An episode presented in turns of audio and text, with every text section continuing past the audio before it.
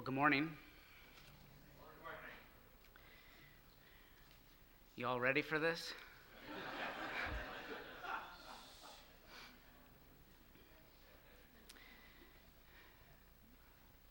I'd like to shift our focus this morning to the immanent activity of the soul as we return to the subject of free will. We've already prayed this morning, so uh, we'll go ahead and, and jump right into the material. We've had occasion so far uh, yesterday to consider the, the radical contingency and freedom of man's power of choice. And we've considered something in, uh, of its uh, relation to uh, the more independent and absolute con- contingency and freedom of the divine will. And we've considered something as well of the, of the concurrence of these two orders of, of willing, of causality, the human and the divine, the first order of causality and the second order of causality. Uh, we've also had occasion to uh, shift our focus a little bit more directly to the human part of the equation as we've considered the overview of, of faculty psychology, the, the, the uh, powers of, of the soul, as it were. And now we want to continue that trajectory, and really in the next two lectures, uh, which seek to look more closely at the immanent activities of the soul. In other words, the internal order of the soul and the relationship between the intellect and the will, the cognitive faculty and the uh, appetitive um, faculty, uh, as it were, knowing and willing as it relates to the very act of free choice. The focus of this lecture is set upon the particular view of Thomas Aquinas. We can ask the question why Thomas? Why focus on Thomas? Uh, Thomas, as a 13th century, century theologian, is an important medieval source for Reformation and post Reformation theology, and uh, no less a primary source for the Reformed doctrine of free will.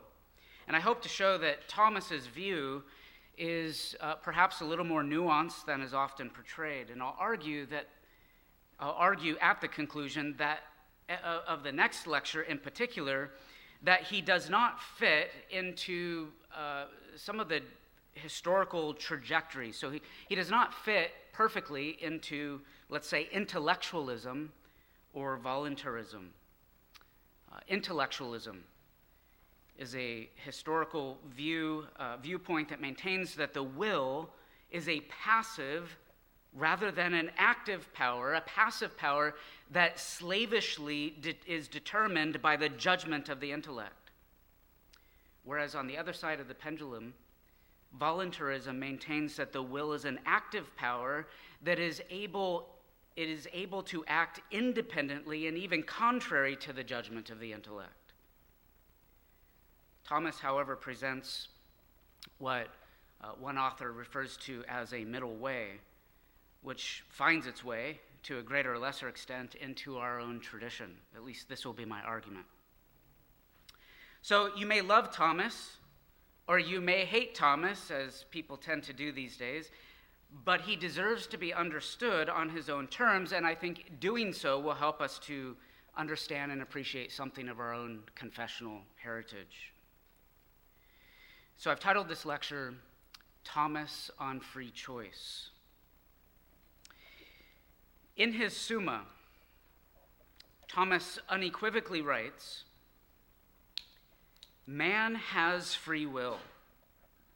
Otherwise, counsel, exhortations, commands, prohibitions, rewards, and punishments would be in vain.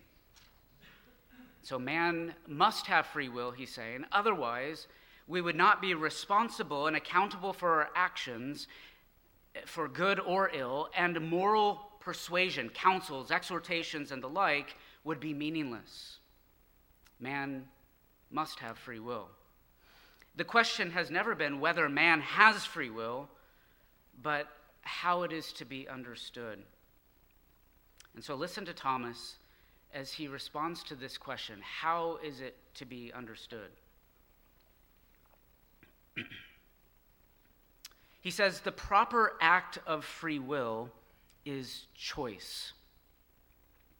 For we say that we have a free will because we can take one thing while refusing another. And this is choice. This is to choose, he says. Therefore, we must consider the nature of free will by considering the nature of choice. Now, two things concur in choice one on the part of the cognitive power, the other on the part of the appetitive power, the, the desire, the will. So, freedom consists in the power of free choice, which is the, the potency or the ability, the power to choose spontaneously and contingently between alternatives. And according to Thomas, the very act of choosing is itself a joint act of both the intellect and the will, the soul's cognitive power and the appetitive power, the will. It is precisely in this way that we see Thomas's unique contribution. Again, the very act of choosing is itself a joint act of the intellect and the will. You, you got to hang on to that. That's the, that's the main uh, thesis here. A joint act of the intellect and the will, of the soul's cognitive power and its appetitive power. So the question becomes if, if freedom consists in the power of choosing, and choosing itself consists in a joint act of both faculties, intellect and will. The question is what is the nature and the order of the relationship between the intellect and the will in the very act of choosing? This is what we're, we're seeking to focus upon this morning. Let's just review for a moment our definition of free choice, of free will, and uh, even begin to expand upon it a little bit. So, again, as we said yesterday, according to our confession, God has bestowed upon the will of man a natural liberty, our confession says, a natural liberty and the power of acting upon choice that we said consists of two things spontaneity and contingency. In other words, freedom requires the power of choosing and or of refusing of one's own accord, which requires the will's spontaneity of act and its contingency of its chosen course of action. So, first, just remembering these two things the spontaneity of its act. In other words, the will is able to elicit its own act, it, it is able to spontaneously move itself, as our confession even says, that it be not forced. And the idea here is that it is able to exercise its power of choice voluntarily and in a way that is free from, remember, free from the necessity of coercion or coaction. Okay, secondly, the contingency of its chosen course of action. In other words, the will is able to choose between alternatives. It's able to act contingently, as our confession says that it be not by any necessity of nature determined to only one effect at the moment of its choosing. And this requires that there is simultaneously present within the human will a, a, a, resident potency to opposite effects, the ability to will, not will, or will otherwise than it has. and as we consider what sort of relation must exist then between the intellect and the will in order for the will to retain this power to choose between alternatives? We may now expand upon our definition of free choice to uh, include four things. So if you're taking notes, four things. First, the field of action. We're talking about the will, so we're talking about operation, practice, practical, uh, outworking action. The field of action must entail more than one possibility. This is sort of just stating the obvious of the things that need to be included here. The field of action must entail more than one possibility, wherein a choice, right, a choice between alternatives is made possible. We are talking about free choice. Secondly, in order to have alternatives to choose between, there must be an intellect that is simultaneously able to know a thing and its opposite. It's able to reason and deliberate about the desirability of alternatives, of both alternatives. Thirdly, in order to freely and contingently choose between alternatives as they are presented by the intellect, there must be a will that is not by any necessity of nature passively or, or automatically determined to one course of action by the judgment of the intellect. And so, fourthly, that sort of contingency of the will, such contingency, therefore, presupposes that the will is an active potency that is to some degree able to move itself or to act spontaneously of its own accord. Okay, the first of these, if you were taking notes, the first of these we've already considered in the first lecture, or, or was the second lecture. Um, the last of these we'll explore further in the next lecture, uh, though it's touched upon here as well. Uh, presently, our primary interest is in the second and third consideration. It is upon the interdependence and the order of relations within the soul between the acts of the intellect and of the will. Or, or more precisely, the relationship between reason and free will. So consider with me how Thomas uh, very helpfully develops these ideas, this relationship.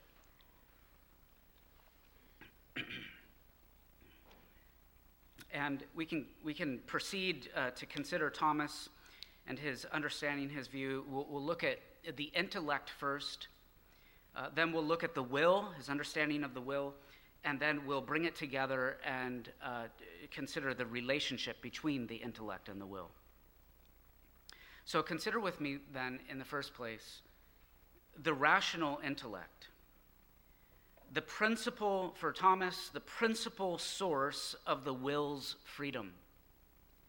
The principal source of the will's freedom, the rational intellect.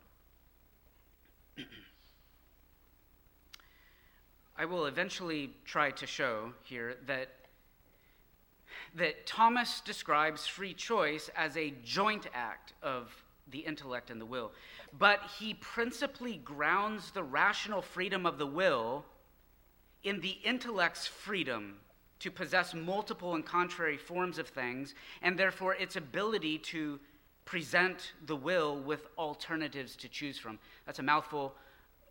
We'll, we'll, we'll try to unpack that in the rest of this section.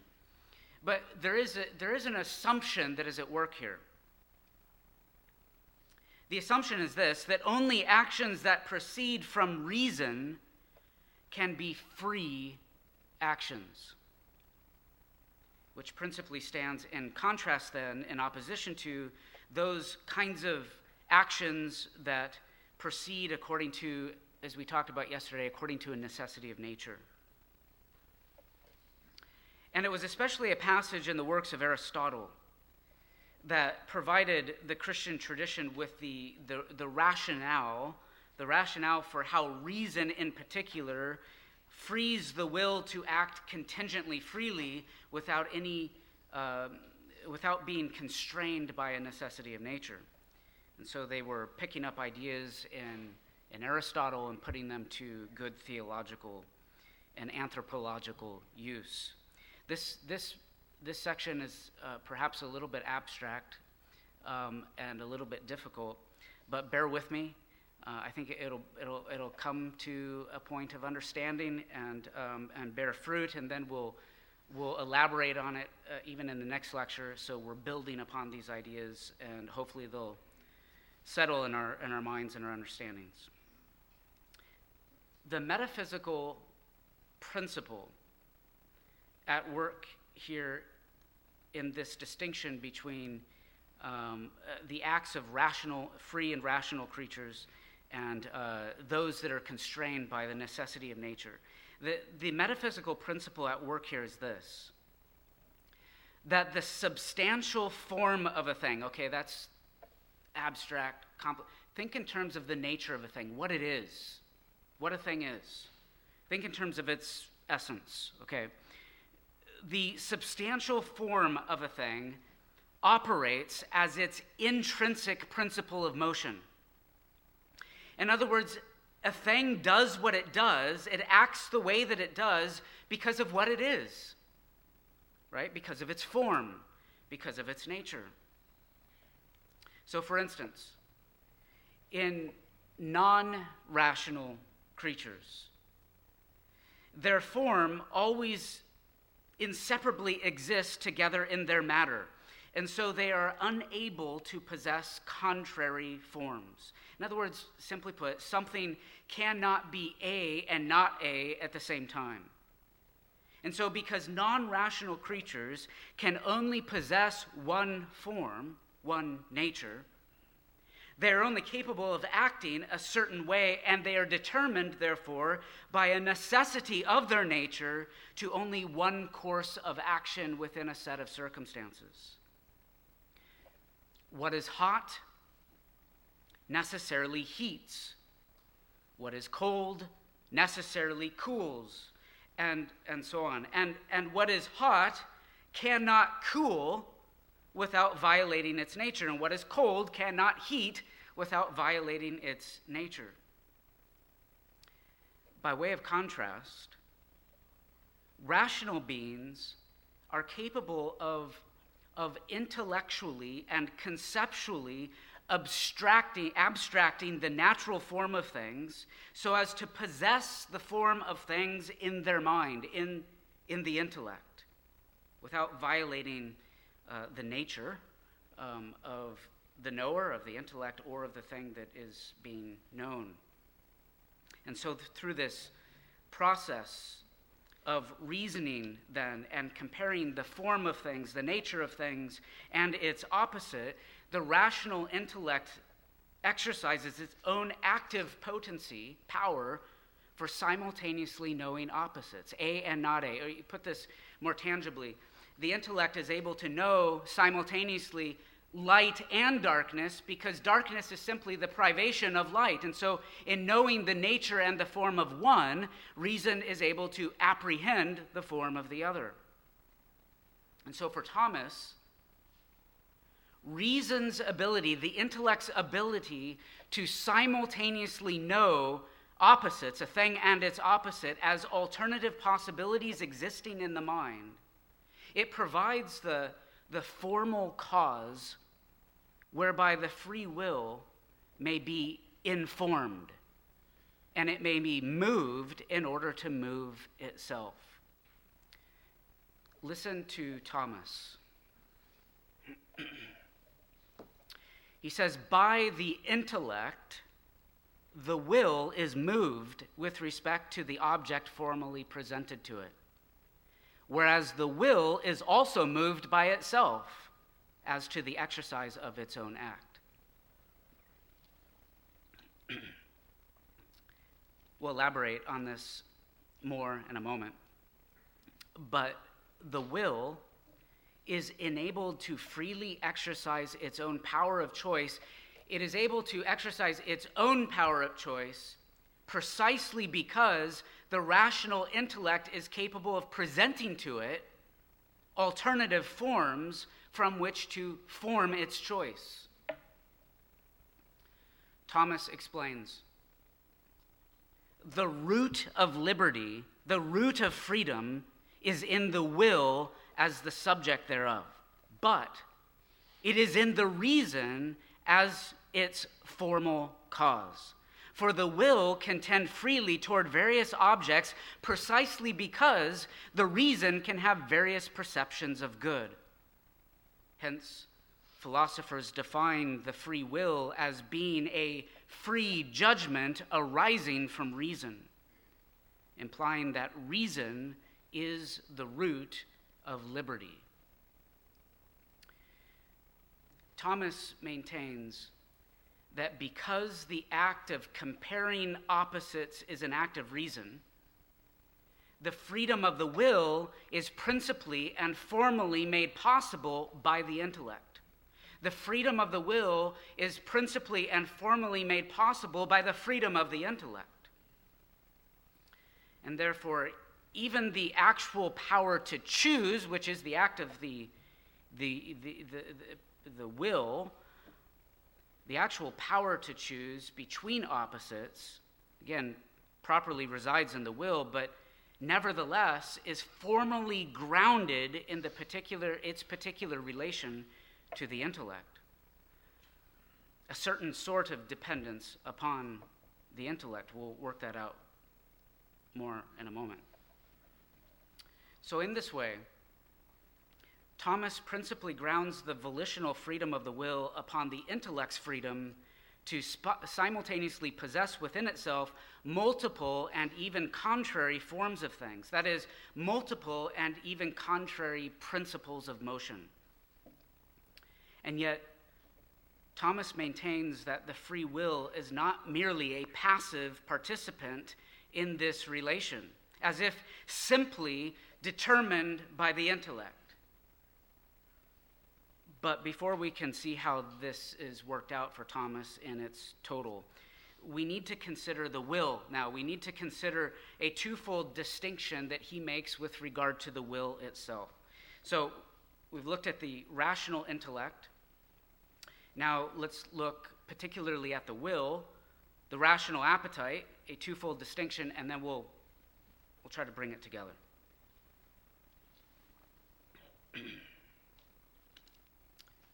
Okay, Thomas makes, makes a distinction.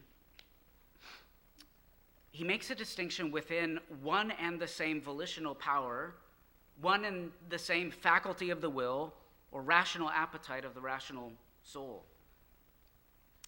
The distinction is between the will's, what he calls the will's natural volition, and the will's deliberate or particularly rational volition. And when you read Thomas, when, when, in contexts where this distinction is particularly in view, he sometimes simply refers to the will's natural volition as will, with respect to its essential n- nature. And when he's speaking about the will's deliberate volition, he often refers to it specifically as free will, with respect to its power of free choice.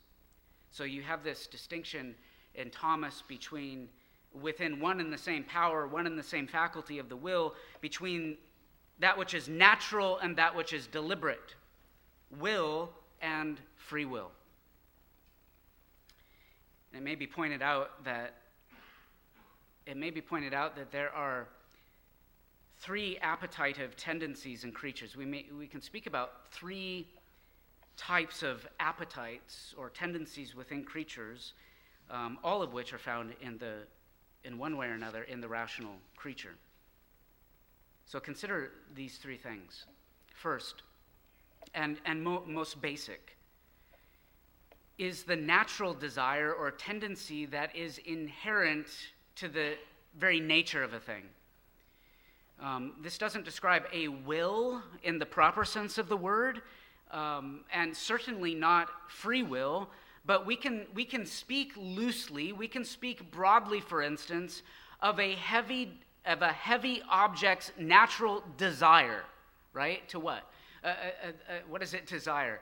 It, it, it desires to fall. This is what a natural, a, a heavy object naturally does. So we can speak about a heavy object's natural desire to fall downward. Or you could speak about a plant's natural desire to take in nutrients. It's not a will per se, um, and it's certainly not a free will.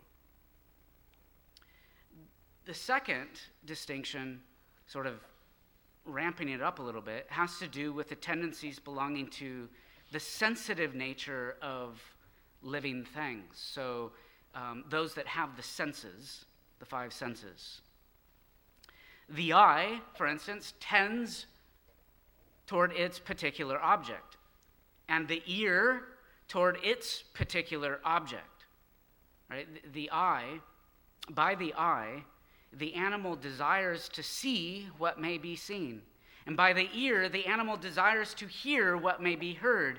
But this, again, is not free will, because such acts still proceed from a necessity of nature. Because unless impeded, unless something is, is, is, is, is obstructs the, the, um, the eye or the ear, unless impeded, the eye cannot not see what is impressed upon it.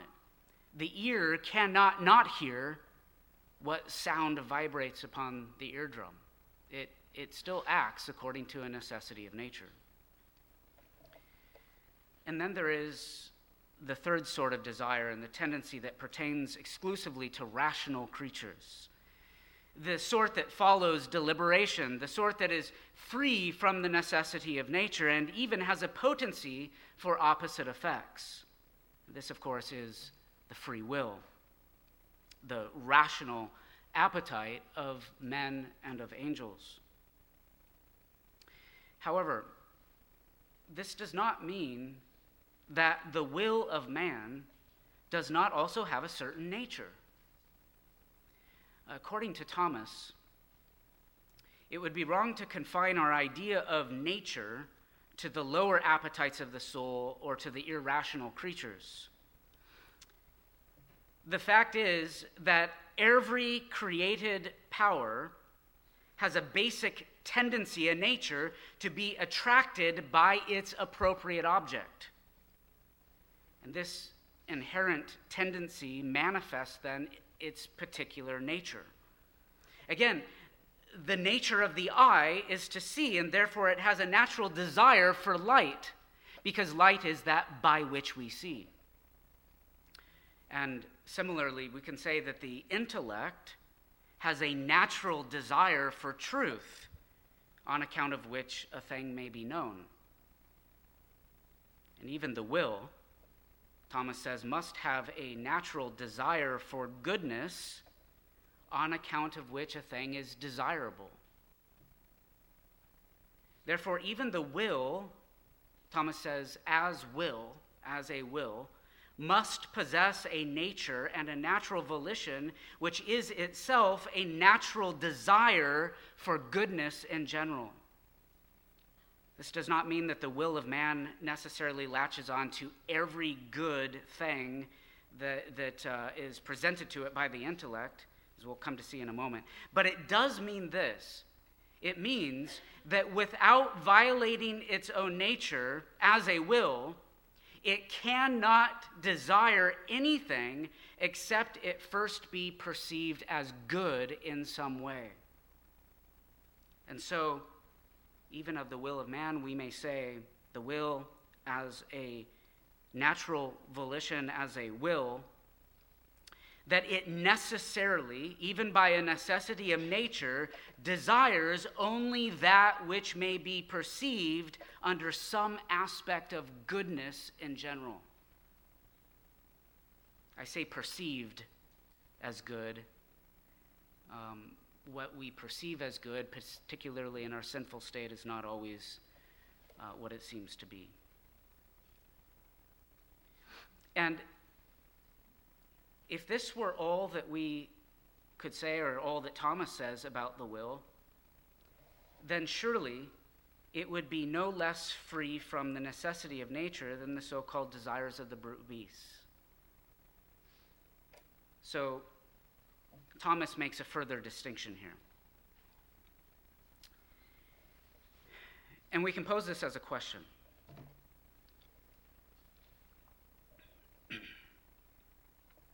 If, if by a natural inclination or instinct or instinct, if the will is ordered to goodness, how is it not intrinsically compelled and passively determined to will every good thing presented to it by the intellect? You see the question? If it is determined in some way, if it is determined to goodness, to the good, how is it not then, by nature, how is it then not intrinsically compelled and passively determined to will every good thing presented to it by the intellect. How, how does this not remove the role of, of choice between opposites and alternatives? Thomas notes that the same, actually, the same question may be posed of the intellect. He says, he asks the question does, does the truth of a thing intrinsically compel the intellect to give its assent? See, Scotus, for instance, fears that it does, which is why he will, for all intents and purposes, reject the notion that the will has a nature at all, or that the will has a natural desire as such. And Scotus will even refuse, uh, uh, will even refer to the will as the only rational power of the soul, which ought to ring a little strange to us, but we'll work it out in the next hour. Thomas, however, makes further distinctions here. Thomas makes a further distinction with regard to both the intellect and the will, and he draws an analogy between them. Here's the analogy Goodness, generally conceived, stands in relation to the will the way that first principles stand in relation to the intellect. Whereas particular goods relate to the freedom of the will the way that particular rational conclusions or deductions that are derived from first principles relates to the intellect. Again, it's a mouthful. There is a distinction to be had, he is saying, between the will, uh, uh, uh, a, a, a distinction to be had within the will that parallels a distinction to be made within the intellect. So there's essentially what he's doing is he's saying there is will and free will just as there is intellect and reason. So keep those four things in your mind. Intellect and reason is to the will and free will.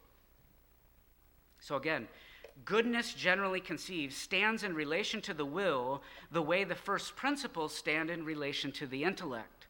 Whereas particular goods relate to the freedom of the will or the free will the way that particular rational conclusions and deductions, reason, uh, derived from first principles, relates to the intellect. Let's work this out. C- consider first what Thomas is proposing with regard to the intellect. A first principle, right? A first principle is a self evident proposition that is known to be true without any need of additional proof or reasoning or argumentation. And as it regards the simple apprehension of such first principles of knowledge upon which all rational knowledge is built, he is saying that the intellect is powerless to refuse its assent without acting utterly contrary to its nature, which is to apprehend truth. So, simple. What, once you understand that a bachelor, by definition, right, that a bachelor refers to an unmarried man, you cannot not assent to the truth of the principle that all bachelors are unmarried men, right? It's self evident. It doesn't need reasoning, it doesn't need argumentation. It's, it's, it's a, it's a, it's a self evident axiom. It's a first principle upon which you can then reason particular conclusions and deductions. So he says, you cannot not assent, your intellect cannot not assent to that if you just simply understand the meaning of the words in the proposition.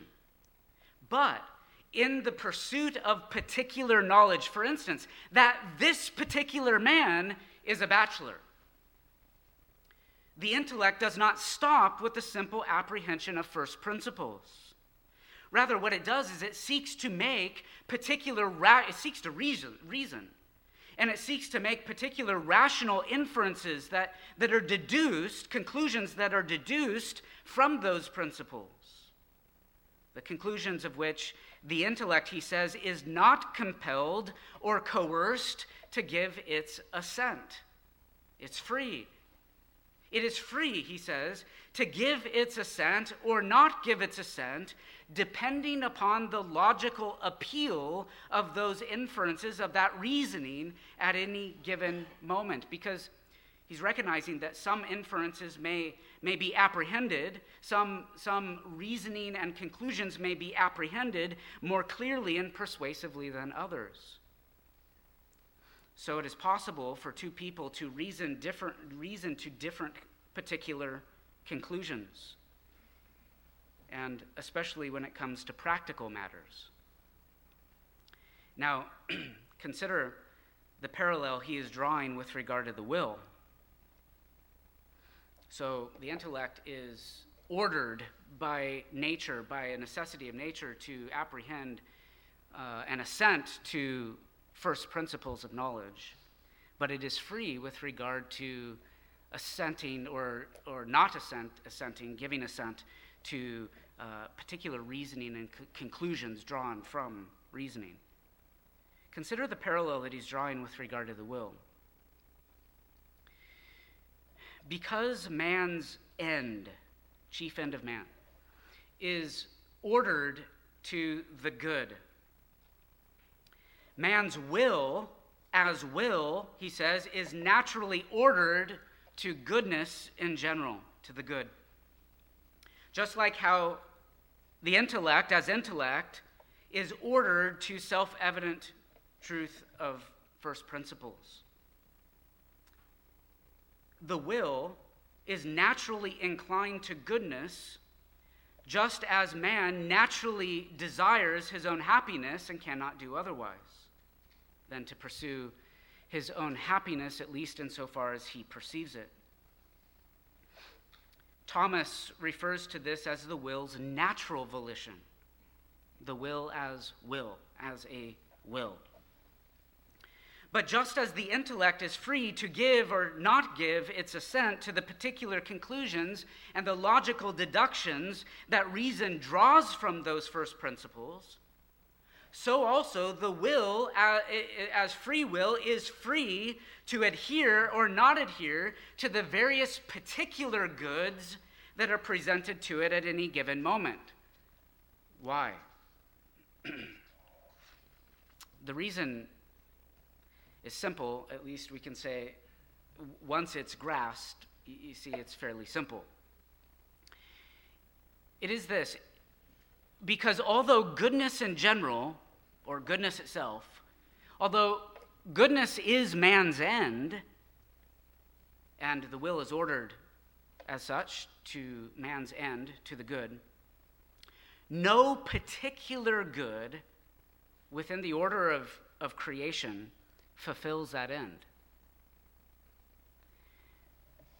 Every created thing, every good thing that God has created, is not goodness itself, right? Every created thing is merely alternative, limited, and imperfect means unto that end God and the glory of God, our good in God. And therefore, whatever particular good is presented by the intellect to the will as good are insufficient to determine the will to any particular, right, any particular thing. Whatsoever options are set or alternatives are set before the will are set before it according to some perception of goodness, but anything short of God Himself, who is goodness itself, can only be perceived, it can also be perceived as a privation of goodness.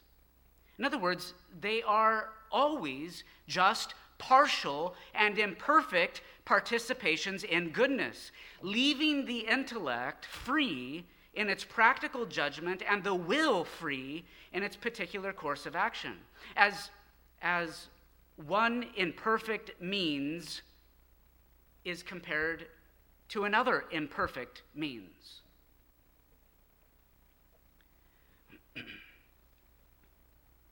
Thomas refers to this as the will's deliberate, because it follows from reason, deliberate volition, or the will as free will. because it proceeds freely on the basis of reason's deliberation. Whereas the will as will, its natural volition, is ordered to goodness in general as, as unto man's ultimate end, the will as free will or deliberative or deliberate volition is free to will or not will, and, and if it wills, it is open with respect to the particular means unto that ultimate end to which it's ordered. And so he says this, Thomas says this. In regard to its object, the will is undetermined as to the means to the end, though not as to the end itself, as has been, as, as has been said. This is so because there are many ways of reaching the last end, and for different people, different ways prove suitable. And as such, no particular created good can compel the will in and of itself, for the will is free to choose at any given moment between alternative means to reach its ultimate end. And so, according to Thomas, just as the intellect naturally desires truth itself, but is not thereby determined to any particular rational conclusion or deduction, so also the will naturally desires goodness in general, but is not thereby determined by a necessity of nature to any particular created good at any given moment. and so he makes a twofold distinction with respect to both the intellect and the will, and yet these are not two intellects or two wills. Listen to how he puts it as the intellect is to reason, this is an analogy, right? As the intellect is to reason, so the will is to free will. But it belongs to the same power both to understand and to reason. Therefore, it belongs also to the same power to will and to choose. And on this account, the will and the free will are not two powers, but one. In other words, there are two distinct impulses, if I can put it that way, in one and the same faculty of volition. The one natural, with re- which regards um, it, the general end of our, of our action, and the other deliberate, which regards the will's liberty to choose between particular means for the sake of achieving man's ultimate end. So, as the intellect is to reason, so will is to free will. Okay, if, if I haven't if I haven't lost you, um, let's bring this together now. So the relation of intellect and the will. Here we are looking at the, more particularly the joint act of free choice. We must bear in mind that no created thing can move itself in the ultimate sense. Hence, the, the familiar principle whatever is moved has been set in motion by another. And so, even though Thomas will say that the will freely moves itself, in other words, it has within itself uh, its own uh, uh, a principle of its own motion. He also affirms that in another regard, it must first be set in motion by another. It must first be set in motion by the intellect. So there is a certain priority to the intellect. Nothing is its own cause, absolutely speaking. But more to the point, all of our appetites are cognitively determined in some way. Our sensitive appetites desire sensitive goods that are known known by the senses. And our rational ap- appetites or our rational desires desire rational goods that are known by the intellect. They're known to be good and to be desirable. This means that our free and rational desires must be grounded in intellectual apprehensions, in the act of the intellect. As it regards the particulars, particular choices and alternatives and so on, as it regards particulars, the will is blind. We heard this already with regard to faculty psychology. The will is, I think it was a Brakel that said it, maybe, but it, the will is blind. The will does not know what particular, thinking blind in terms of metaphor, of knowledge, right? The will does not know what particular thing it desires until the intellect sets before it those things which, in that moment, it judges to be desirable. And even more to the point, Thomas maintains that the free will, in the act of choosing one particular as, as opposed to another, the will always follows the direction of the last practical judgment of the intellect concerning what ought to be done. Again, the free will cannot choose contrary to the last judgment or the last rational insight of the practical intellect regarding what is to be done. This raises an obvious question. In the end, does the intellect therefore compel the will or determine it to one particular course of action such that it cannot will, not will, or will otherwise? And Thomas's answer to this is no. We've already said that for Thomas, free will is an active power that is able to move itself of its own accord, even, even if it must be formally set in motion by the rational intellect. It, it moves, the intellect moves the will to move itself, Thomas says. And yet, we've also said that in the end, in the very act of choice, when all deliberation is done, that the will will always follow the last and final judgment of the practical intellect. So, how does Thomas put these things together? In brief, Thomas sees a mutual intertwined relation of dependence between the intellect and the will that, that, that come sweetly together in the joint act in which a choice is being made. We can state this in this way In the act of choice itself, not thinking in terms of the, all the deliberation necessarily leading up to it, but in the, in the act in which the, the will adheres to uh, a di- direction and judgment of the intellect, and a choice is being made. So, in the act of choice itself, the free will is determined by the last practical judgment of the intellect. And the last judgment of the practical intellect is itself simultaneously determined to be the last judgment by the free decision of the will. Again, a mouthful, right? But um, let's work it out a little bit. Because really, herein is the genius of Thomas's view. Consider the mutual relation of dependence that is at play here. Again, one author uh, uses this analogy of uh, this analogy that we've heard. He remarks that the intellect is like a paralytic. So th- think, think of intellect and will.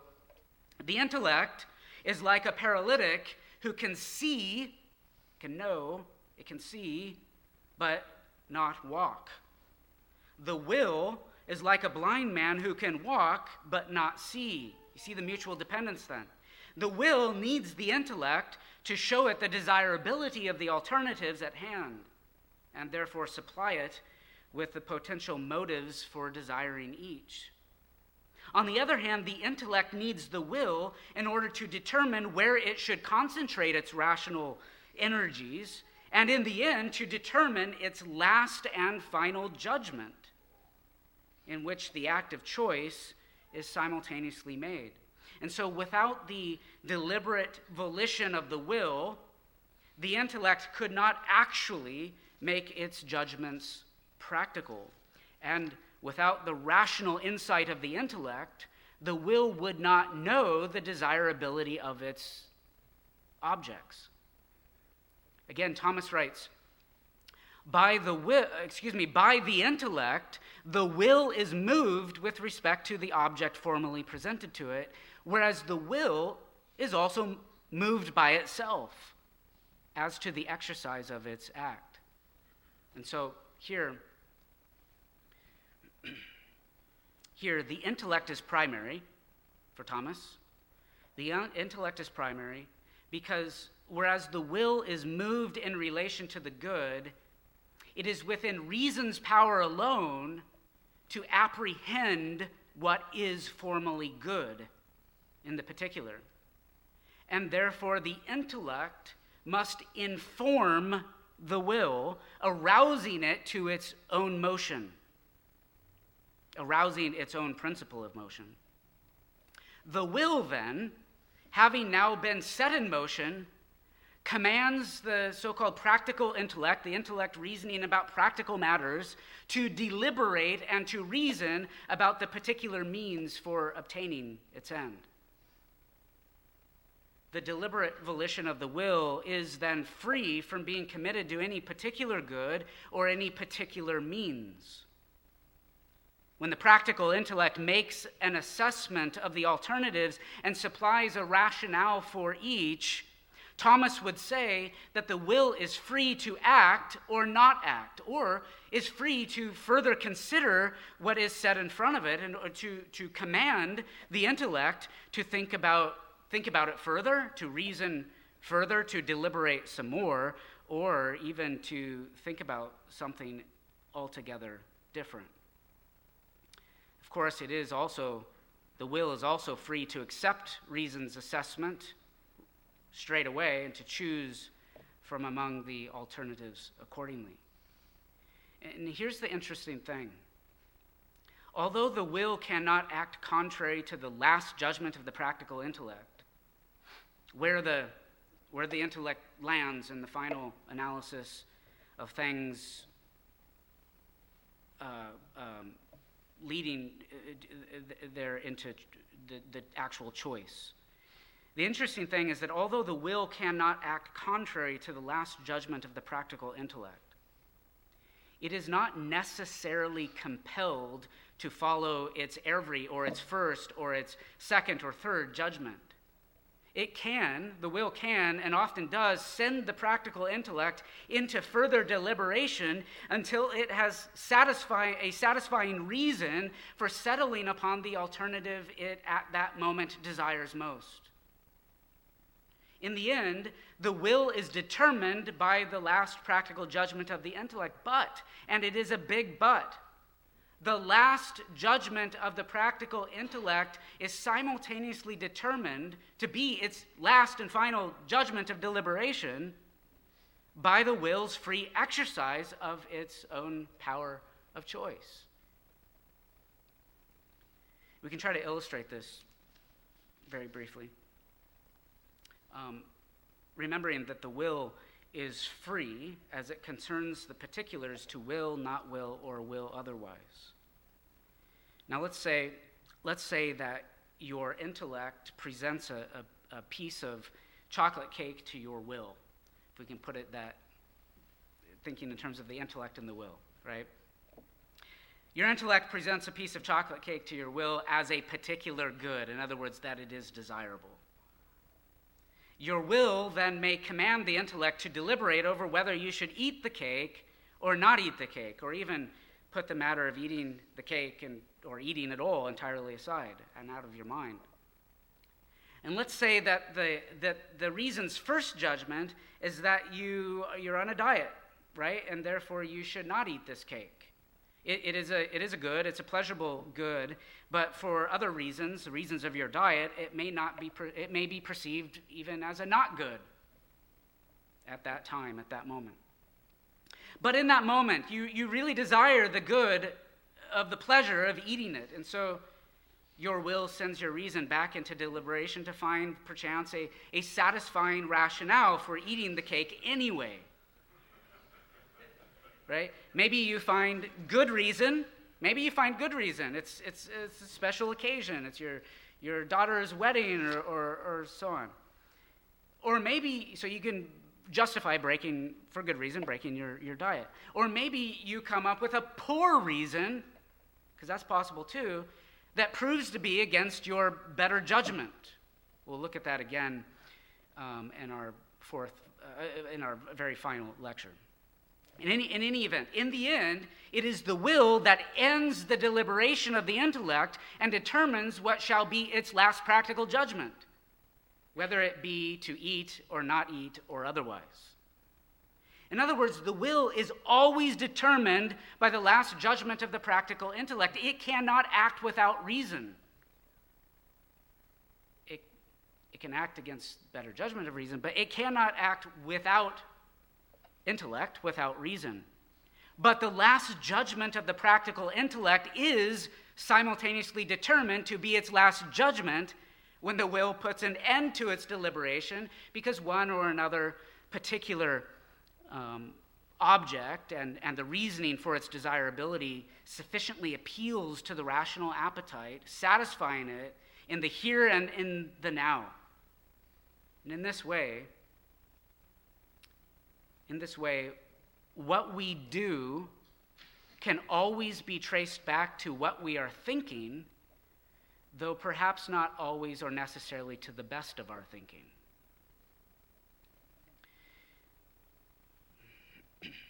So, as we shall see, it is for this reason that Thomas does not fit squarely into an intellectualist or a voluntarist camp. The proper act of free will is freedom of choice. Freedom of choice, which is the genuine ability to will, not will, or will otherwise. But according to Thomas, in the end, the very act of choosing is itself a joint act of both the intellect and the free will, the cognitive power and the appetitive power. In every free act of choice, the free will is determined by the practical reasoning of the intellect, and the last and final judgment of the practical intellect is simultaneously determined by the free and spontaneous choice of free will. The intellect enjoys a primacy of knowledge and rationality that the will itself does not have. And the will enjoys a primacy of election and volition that the intellect itself does not have. As one author says, yet both powers are required for the liberum arbitrium, the free choice, the act of free choice, or deliberate, deliberated reason, which is the basis of human liberty, a liberty that is terminated cognitively by the last practical judgment of the intellect and appetitively by the free and spontaneous choice of the will. According to Thomas, free choice is itself the concurrence of these two things. Thank you.